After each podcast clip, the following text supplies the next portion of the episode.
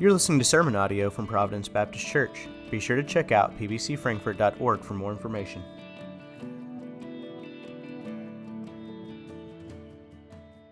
If you have a Bible, if you turn to Matthew 26, Matthew 26, we're also going to be in Luke 23. So Matthew 26, verse, we're going to be beginning at verse 36. Luke 23, we're going to be beginning there at verse 32. We're wrapping up today this little four-part series that we did in August uh, about how prayer changes us. So we've been looking at uh, different pieces of Scripture and how it speaks about prayer, but more specifically about how prayer changes us. We so often go into a moment of prayer thinking, I'm going to pray to God that God changes this or that God changes them, but really prayer is as much about God changing us. Week one, we looked at a section of Scripture that talked about uh, prayer, that when we stand praying, we remember we have someone, something against someone, that we forgive them. That we forgive them in that moment of praying. Uh, week two, we looked at um, a passage of Scripture that talked about us praying for and loving our enemies. It's easy to pray for and love people who love you back. It's a little more difficult to pray for and love people who are your enemies. And yet Scripture says that, commands that of those of us who say we're disciples of Jesus. And then last week we talked about prayer that changes us, that moves us to trade our anxiety, our worry for the peace of God, and to let that peace of God uh, come over top of us. And so what we're going to do today is we're going to look at two pieces of Scripture, two passages where Jesus is praying. And we're going to see how in these moments, in these prayers, Jesus really exemplifies, encapsulates, pulls together all the things we've talked about over the last three weeks. In other words, he takes what the scriptures have commanded us to do and challenge us to do, and he actually does those himself as our example. So Matthew 26, 36 through 46, if you will, follow along with me, please, as we look at the first prayer of Jesus. Then Jesus went with them to a place called Gethsemane, and he said to his disciples, Sit here while I go over there and pray. Taking with him Peter and the two sons of Zebedee, he began to be sorrowful and troubled. And he said to them, My soul is very sorrowful, even to death. Remain here and watch with me. And going a little farther, he fell on his face and prayed, saying, My Father, if it be possible, let this cup pass from me. Nevertheless, not as I will, but as you will. And he came to the disciples and he found them sleeping. He said to Peter, So could you not watch with me one hour? Watch and pray that you may not enter into temptation. The spirit indeed is willing, but the flesh is weak. And again, for the second time, he went away and prayed, My Father, this cannot pass until I drink it. Your will be done. And again, he came and found them sleeping, for their eyes were heavy. And so, leaving them again, he went away and prayed for the third time, saying the same words again. And then he came to the disciples and said to them, Sleep, take your rest. Later on, see the hour is at hand, and the Son of Man is betrayed into the hands of sinners. Rise, let us be going. See, my betrayer is at hand. This is Jesus' great prayer in the Garden of Gethsemane. Mark records this in Mark chapter 14. Luke records this in Luke 22. Now, when Luke records it, he calls it the prayer at the Mount of Olives. That's not a contradiction. Gethsemane is just a word that means an olive press. So at the foot of the Mount of Olives would have been a place where they would have harvested the olives and pressed them out to receive the oil that they needed. So Luke is not contradicting Matthew and Mark when he mentions that it's the Mount of Olives and does not call it the Garden of Gethsemane. John does not record this specific prayer, but John does say in his gospel in chapter 18 verse 1 that there is a garden that Jesus and his disciples enter into in those final moments. So all four of the Gospels record this event. And Matthew, along with Mark, records that Jesus was deeply grieved as he entered into the garden. That word in Matthew 26, in verses 37 38, the word troubled. Uh, maybe in your scripture it says very heavy or distressed, but the result, the result of that is that it's a word that means to be deep in anxiety. That Jesus was very sorrowful and troubled. He was very deeply grieved and very anxious about what was going on.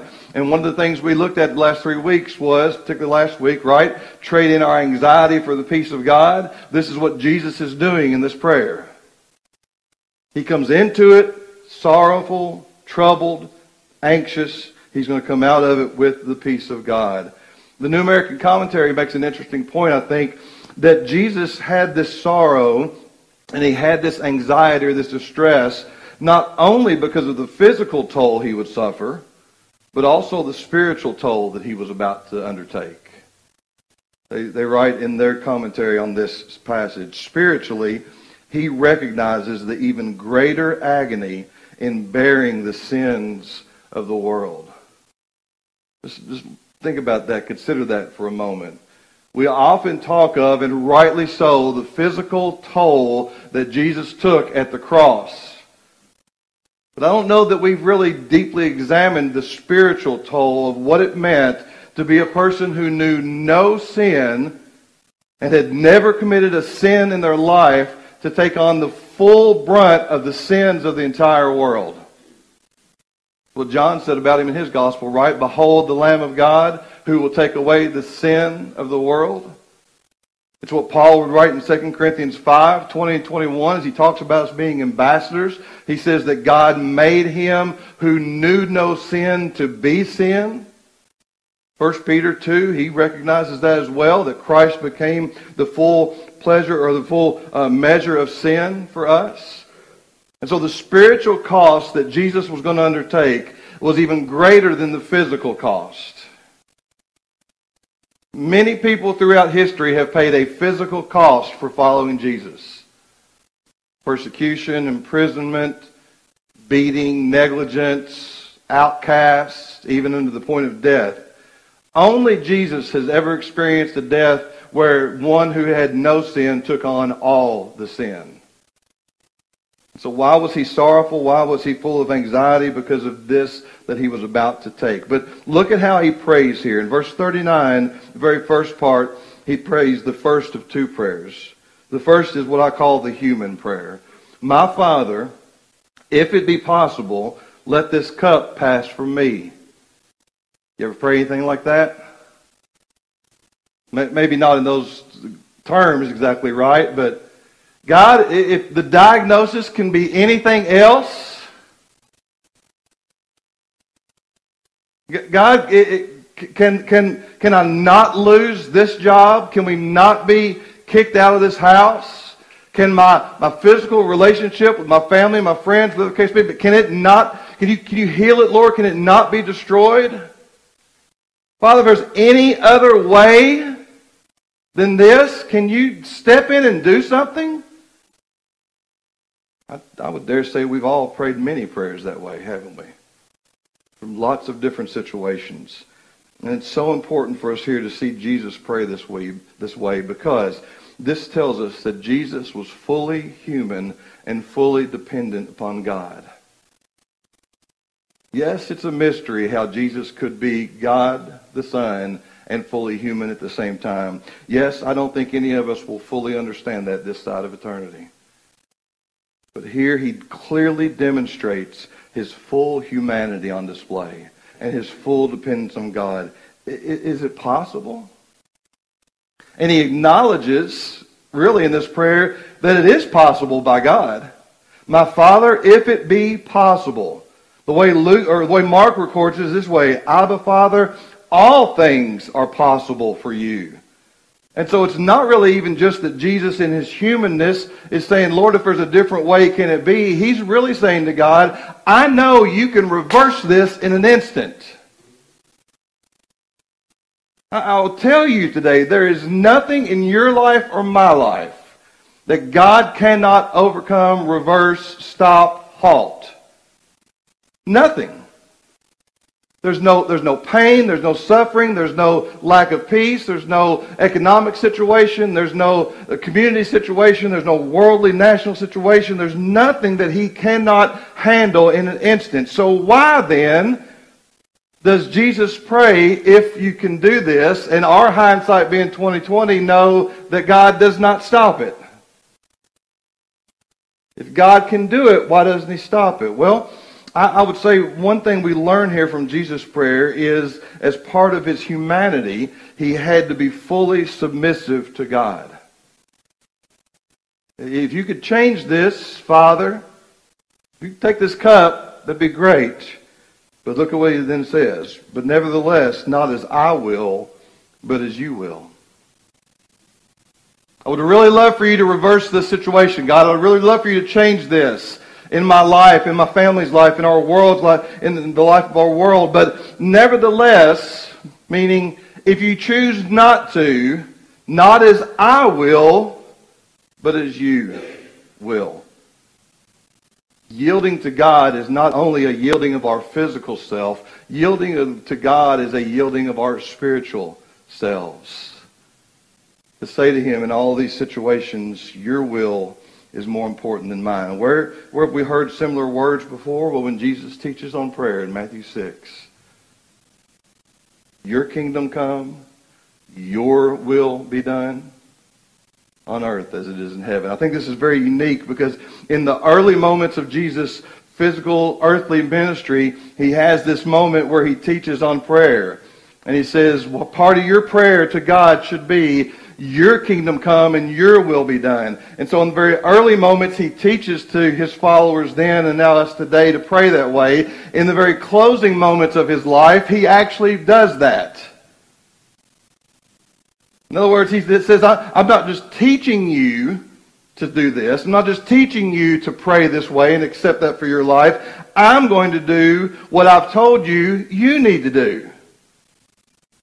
That God, your will over mine be done. His full submission to the Father is front and center here. And so I think this helps us to, to answer the question then of why. Why, why does Jesus not have this cup removed from him? I, think in some cases, not, not in all cases necessarily, but I think in some cases, God does not change the things around us because he's still looking for our full submission to him. He's still looking for us to love him for who he is, not to love him for what he does. it, is not true love mm, Make, make, make some people mad today. We'll see. It is not true love to love somebody solely for what they do for you.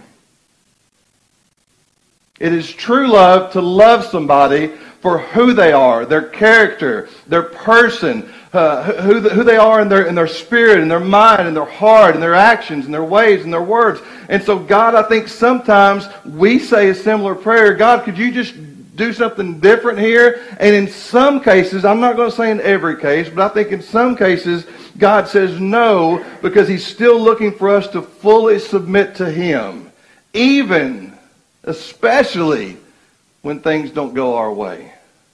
And here, Jesus is demonstrating that full human submission to God. He's demonstrating this understanding that God's will is greater than the earthly fulfillment of our request. And God's will is greater than the earthly fulfillment of our request because the earth is not what we anticipate. It's not what we long for. This earth is fallen, steeped in sin, destined for an end result that's not going to be pretty. But we long for eternity. And Jesus demonstrates here in this prayer is trading his anxiety for peace, of trusting in God fully. And there's a second prayer I want us to look at today as well. Look over at Luke 23, where I had you turn to earlier. Luke 23, 32 through 38. Luke records it this way Two others who were criminals were led away to be put to death with him, and when they came to the place that is called the skull, there they crucified him and the criminals, one on his right and one on his left. And Jesus said, Father, forgive them, for they know not what they do. And they cast lots to divide his garments.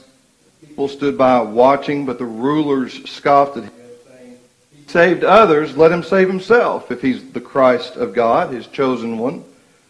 Soldiers also mocked him, coming up offering sour wine, saying, If you're the king of the Jews, save yourself. And there was an inscription over him, This is the king of the Jews. That one little section where Jesus speaks right there in the middle, or close to the middle in verse 34. Father, forgive them, for they don't know what they do.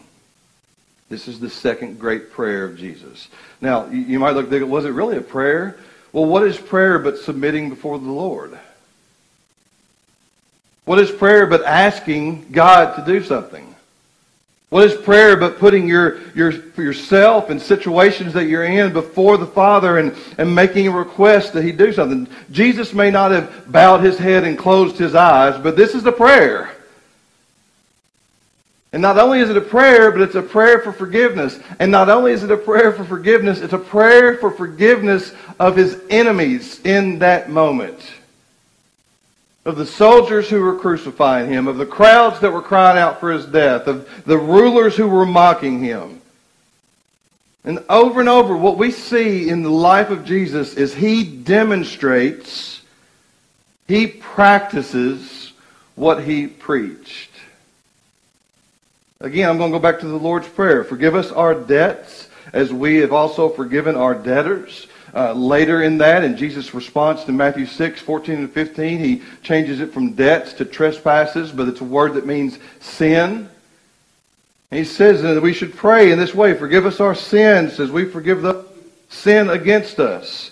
Jesus had no need to ask for forgiveness of his sin but yet he fulfills the second part of the teaching by asking for forgiveness of those who are in that moment sinning against him. Now, I, the, the Lord's Prayer is not our focus today, but I have to include this. Augustine called that part of the prayer the terrible petition.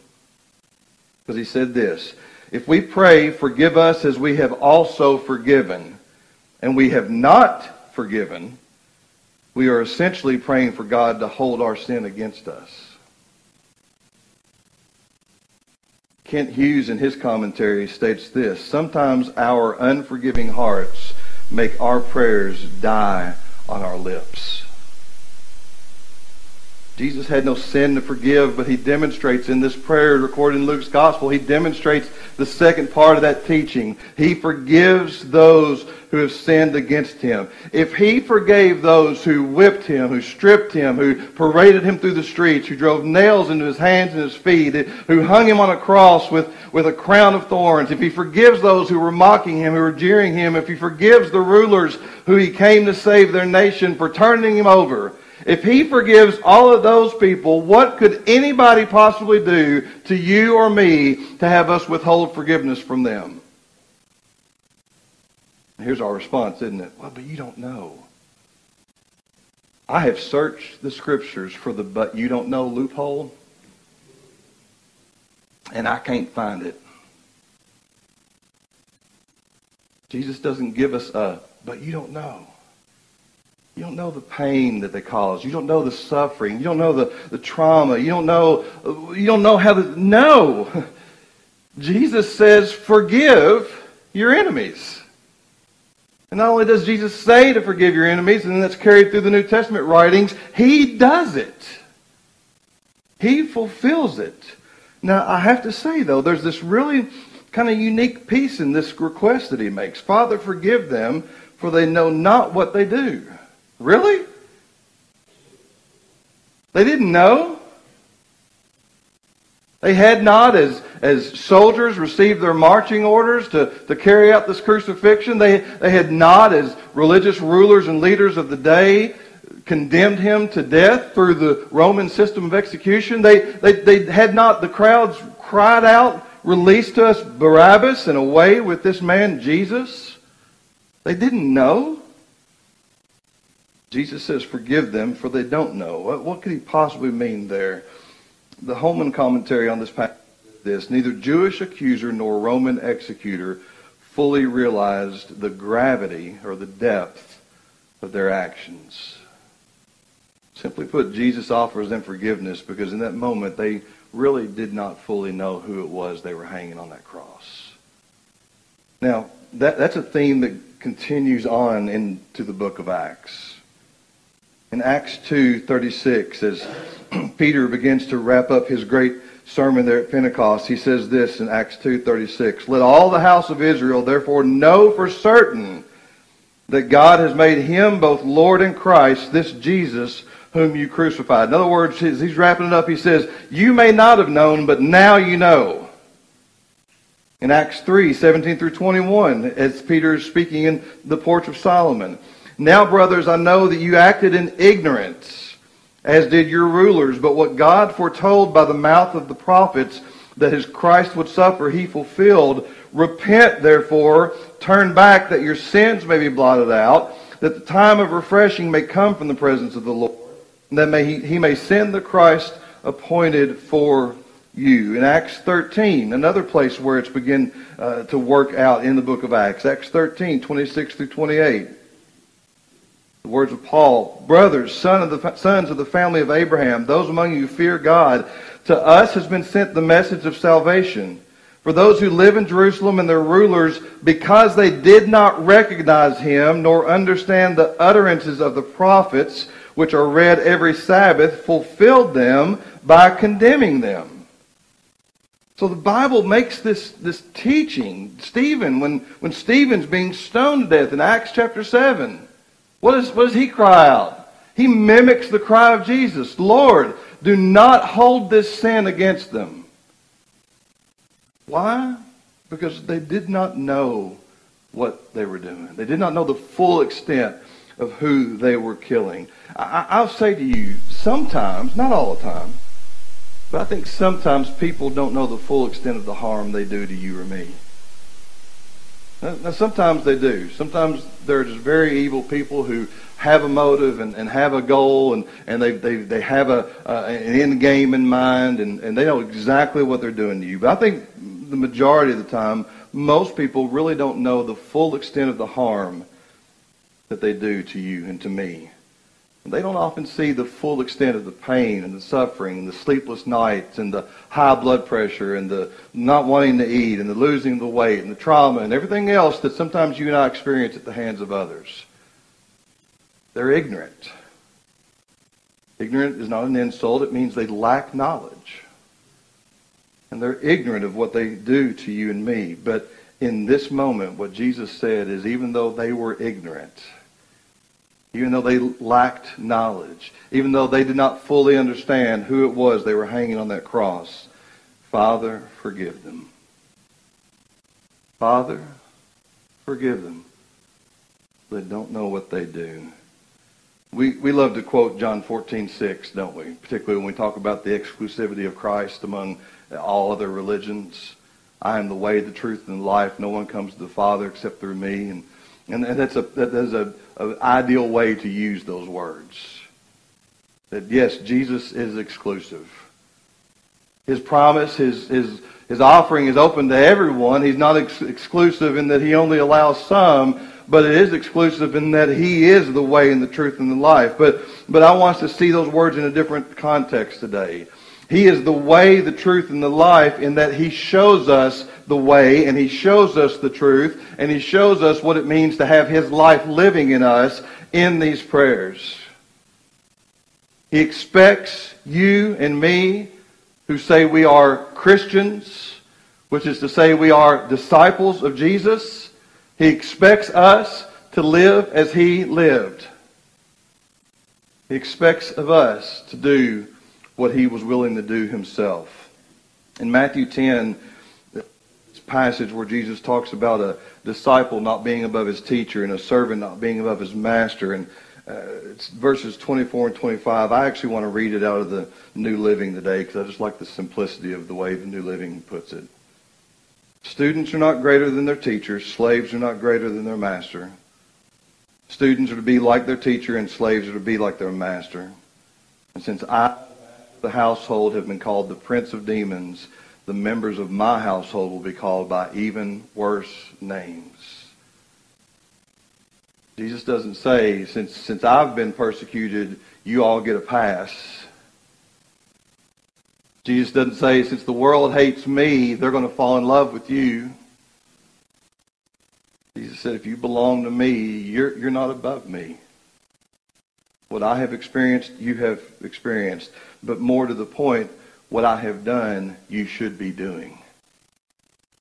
If you're a disciple, that's the claim you and I make that we're disciples of Jesus. He's our teacher. You and I claim this incredible gift of grace and forgiveness and mercy that's found at the cross, which the scripture means that we're no longer a slave to sin, but we are now a slave to righteousness. What that means is we now have a master, and his name is Jesus. And in these two prayers, he has shown us the way through anxiety, through sorrow, through distress, through enemies. He has shown us the way to pray, to ask for God's will to be done, to ask that we are changed and not the situation around us, and to ask for God to move incredibly in our lives. In his full human nature, he prayed, Not my will, but yours. In his full human nature, he prayed, Lord, forgive them. One of the commentaries I read this week, and, and I will admit to you, I've kind of had to chew on this all week, made this statement. Said if anybody who's professing to be a Christian cannot pray for God's will over their own, will not pray for God's will over their own, cannot and will not pray for the forgiveness of their enemies, this commentator wrote, Are you even sure you're a Christian? We bristle at that kind of stuff, don't we? Oh, but I walked an aisle when I was six and I went to all the VBSs. My, my family's been in this church nine generations. we're not doing what Jesus said, more importantly, if we're not doing what Jesus modeled, are we really his disciple?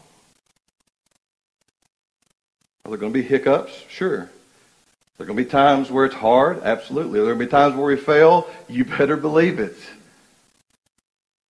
But if we're not coming out of those times longing, striving, pleading with God to make us more like his son, are we really a disciple? We're going to remember the cross of Christ here in just a moment. And I usually give you something or a few questions to ponder, to think about. But today I just want to make it just really simple. Over the last three weeks, we've talked about trading in anxiety and worry for God's peace. We've talked about loving our enemies. We've talked about forgiving our enemies. We've talked about forgiving people who we know we have something against. Right? The first, very first week was not, well, they got something against me. It was, I got something against them. And it was forgiving them.